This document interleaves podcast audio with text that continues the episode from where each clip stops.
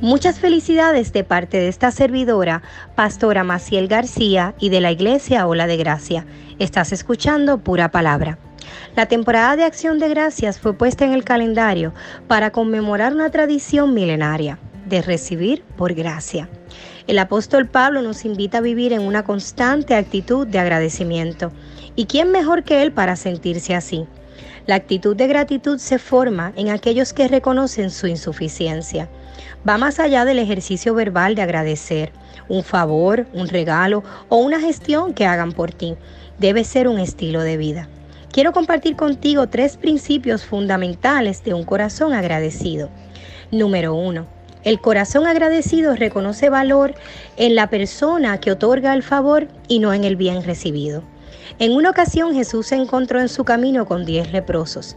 Estos diez hombres estaban siendo consumidos por una enfermedad terrible.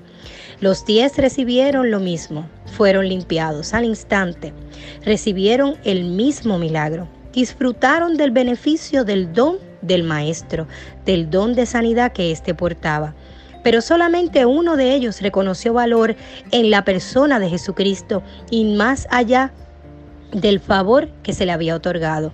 Este que reconoció valor regresó y agradeció. El corazón agradecido sabe ver el valor en aquel que te está dando el favor. Sabe ver más allá del momento en que recibes la ayuda o del momento en que se te otorga el regalo. Ves más allá y ves la relación. Número 2. El corazón agradecido provoca multiplicación. Cuando Jesús agradeció al Padre por los panes y peces que iban a consumir en el monte, no agradeció por los miles, agradeció solamente por cinco panes y dos peces. Y en el momento en que empezaron a ser repartidos, los mismos se multiplicaron y miles y miles fueron alimentados. La Biblia nos exhorta a ser agradecidos del tiempo de las cosas pequeñas porque el agradecimiento siempre va a provocar la multiplicación del Padre en tu vida. Principio número 3.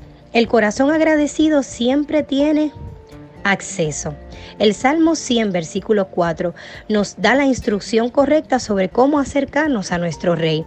Dice, acercaos con acciones de gracia.